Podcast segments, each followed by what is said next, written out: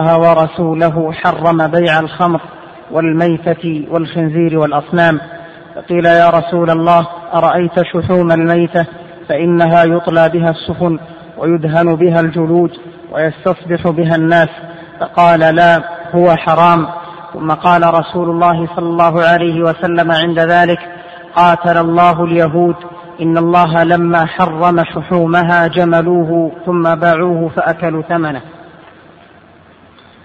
عن عبد الله بن عباس رضي الله عنهما قال قدم رسول الله صلى الله عليه وسلم المدينة وهم يسلفون في الثمار السنة والسنتين والثلاث فقال من أسلف في شيء فليسلف في كيل معلوم ووزن, ووزن معلوم إلى أجل معلوم عن عائشة رضي الله عنها.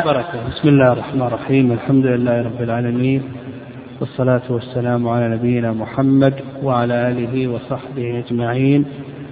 قال المؤلف رحمه الله عن جابر أنه سمع رسول الله صلى الله عليه وسلم يقول عام الفتح إن الله ورسوله حرم بيع الخمر والميتة والخنزير. آه نعم عام الفتح المقصود بذلك عام فتح مكة وذلك في السنة الثامنة من الهجرة. في شهر رمضان. وقوله حرم نعم الضمير يعود إلى الله سبحانه وتعالى. وإلا فإن التحريم يصدر من الله ومن رسوله صلى الله عليه وسلم. لكن آه نعم آه تحريم هنا الضمير يعود إلى الله عز وجل تأدبا مع الله سبحانه وتعالى. وقوله الخمر الخمر فسرها النبي صلى الله عليه وسلم. كل مسكر خمر وكل خمر حرام. فالخمر هو كل مسكر. هكذا فسرها النبي صلى الله عليه وسلم. وعلى هذا جماهير العلماء خلافا للحنفية رحمهم الله تعالى. قال والميتة. الميتة أيضا الميتة. المراد بالميتة هي كل ما مات حتف أنفه أو ذكي ذكاة غير شرعية. الميتة كل ما مات حتف أنفه أو ذكي ذكاة غير شرعية. والخنزير معروف حيوان خبيث. والأصنام الأصنام جمع صنم وهو كل ما عبد من دون الله عز وجل على شكل صورة على شكل صورة. يعني كل ما عبد من دون الله عز وجل على شكل صورة. والوثن أعم منه. الوثن كل ما عبد من دون الله عز وجل سواء كان على شكل صورة أو لم يكن. قال فقيل يا رسول الله أرأيت شحوم الميتة فإنها يطلى بها السفن؟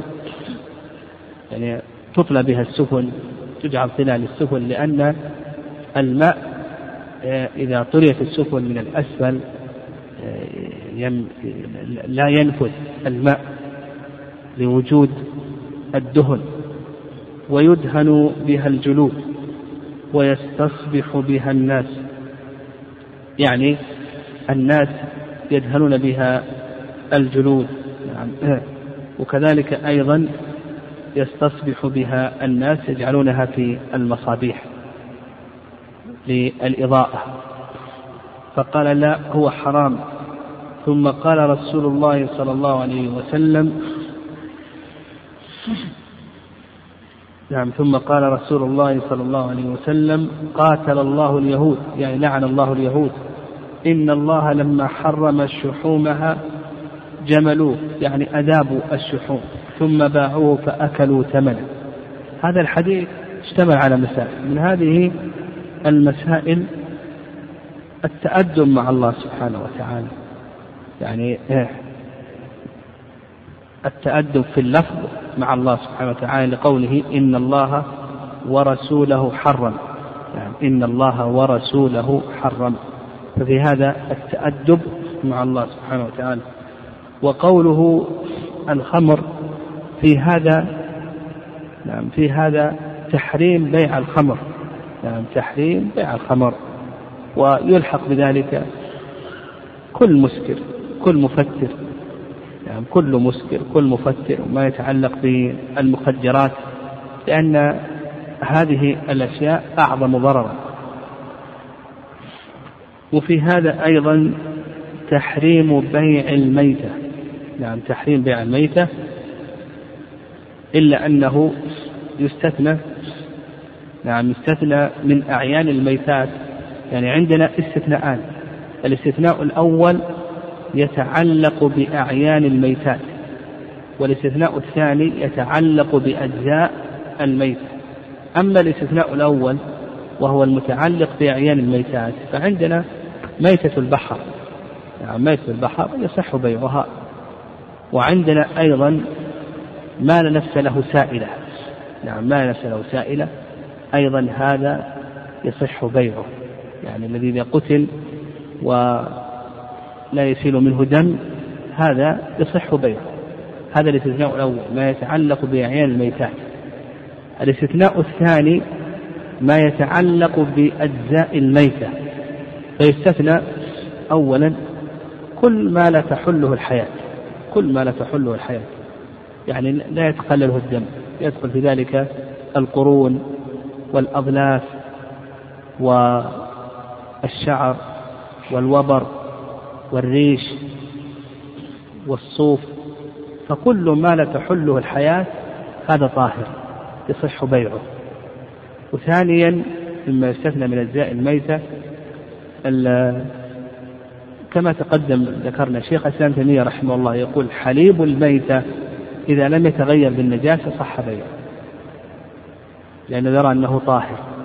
وثالثا جلد الميتة إذا دبغ يعني جلد الميتة إذا دبغ تقدم لنا أنه يطهر ومتى يطهر ومتى لا يطهر تقدم الكلام على ذلك.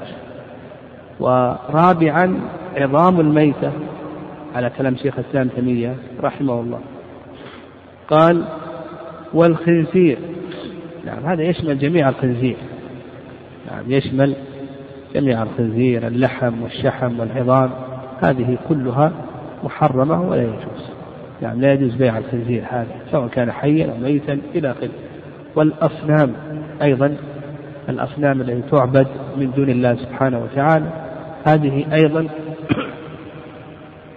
يحرم بيعها. بيعها يقول بأنه محرم ولا يجوز. فقيل يا رسول الله أرأيت شحوم الميتة؟ فإنه يطلى بها السفن. في هذا دليل على أنه يصح الانتفاع بالنجاسات على وجه لا يتعدى وهو ما يسمى بالمختصات. المختص هو ما أباح الشارع الانتفاع به ولم يجوز العقد عليه عقد معاوضة. يعني المختص ما أباح الشارع أن تنتفع به ولم يجوز لك أن تعقد عليه عقد معاوضة. فهذه المختصات نعم هذه المختصات آه، تنتفع بها لكن لا يجوز لك أن تعقد عليها عقد معاوضة فشحوم الميتة والميتة والنجاسات كلها تنتفع بها لكن على وجه لا يتعدى يعني لا لا تؤكل لا تشرب آه، لا لا تصاحب الإنسان في مواضع يجب أن يتجنبها كالصلاة إلى آخره. فينتفع بالنجاسات. ينتفع بالشحوم الميتة ينتفع بالميتة إلى آخره. والآن يعني تقدم الصناعة يعني ينتفع مثل هذه الأشياء. لكن كما ذكرنا على وجه لا يتعدى وفي هذا أيضا ما عليه اليهود قاتلهم الله من الحيل وأن الذي يتحيل عن المحرمات أو إسقاط الواجبات هذا فيه شبه باليهود. ولهذا قال النبي صلى الله عليه وسلم لا ترتكبوا محارم الله. نعم آه نعم آه نعم لا ترتكبوا ما ارتكبت اليهود فتستحلوا محارم الله بأدنى الحيل. نعم فتستحلوا محارم الله بأدنى الحيل. وفي هذا الحديث أيضا أن الله سبحانه وتعالى إذا حرم شيئا حرم ثمنه. أن الله سبحانه وتعالى إذا حرم شيئا حرم ثمنه. وفي هذا أيضا سمو الشريعة وإتيانها بمصالح الناس لأن الشريعة إنما حرمت بيع هذه الأشياء بكونها مضرة والمصلحة في المنع منها. وفي هذا أيضا أن الأصل في البيوع الحل لأن الشارع عدد لك الأشياء التي يحرم مما يدل على أن ما عدا ذلك أن الأصل فيه أن الأصل فيه الحل ثم قال المؤلف رحمه الله تعالى وعن ابن عباس وعن عبد الله بن عباس رضي الله عنهما قال قدم الرسول صلى الله عليه وسلم المدينة وهم يسلفون في الثمار السنة والسنتين والثلاث فقال من أسلف في شيء فليسلف في كيل معلوم وزن معلوم معلوم إلى أجل معلوم. السلم يقول لك المؤلف قبل ذلك السلم باب السلم. السلم في اللغة التقديم. نعم السلم في اللغة التقديم. وسمي بهذا الاسم لتقديم رأس المال في المجلس. يعني لتقديم رأس المال في المجلس. وأما في الاصطلاح يعني في الاصطلاح عرفه العلماء رحمه الله بأنه عقد على موصوف في الذمة مؤجل بثمن مقبوض في مجلس العقد. نقول في الاصطلاح عقد على موصوف في الذمة مؤجل بثمن مقبوض في مجلس العقد.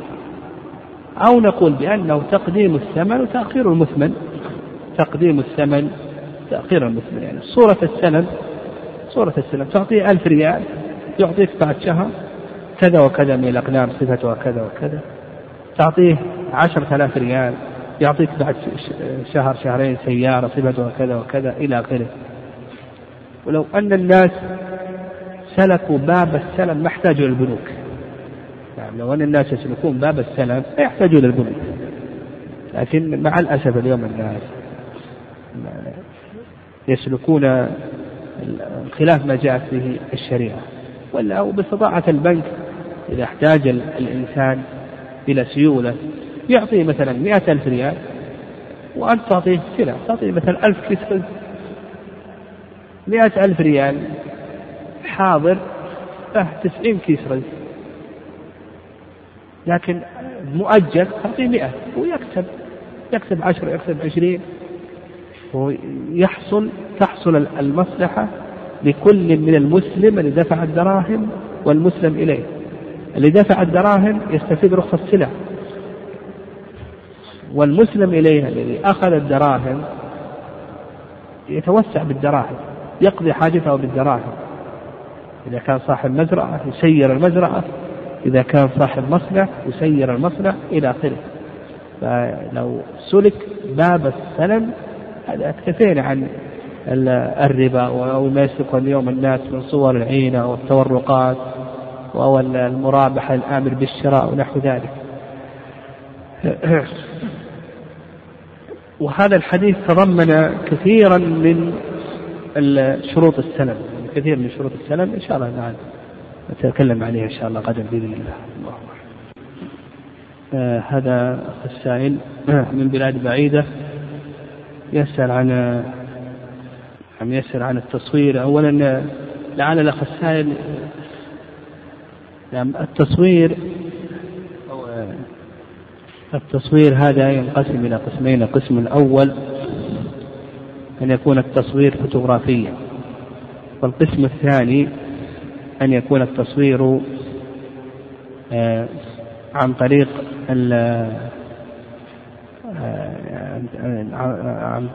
التصوير عن طريق آلات آه، بحيث أنه آه، يكون منظرا متحركا.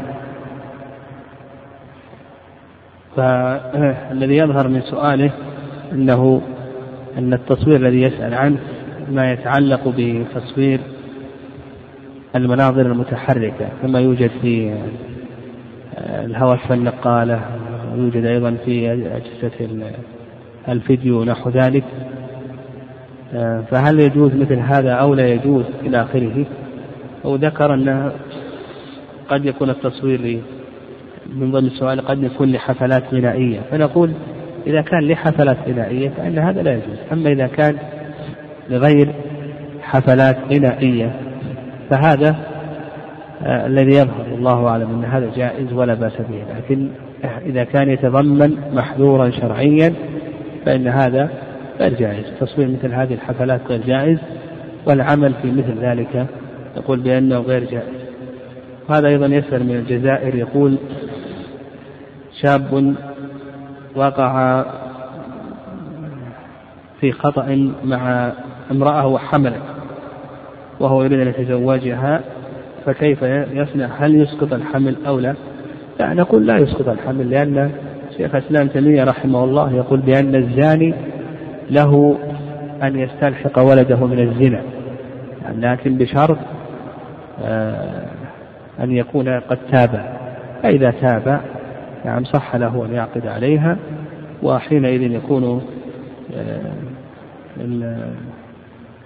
مستلحقا لهذا نكتفي بهذه الأسئلة.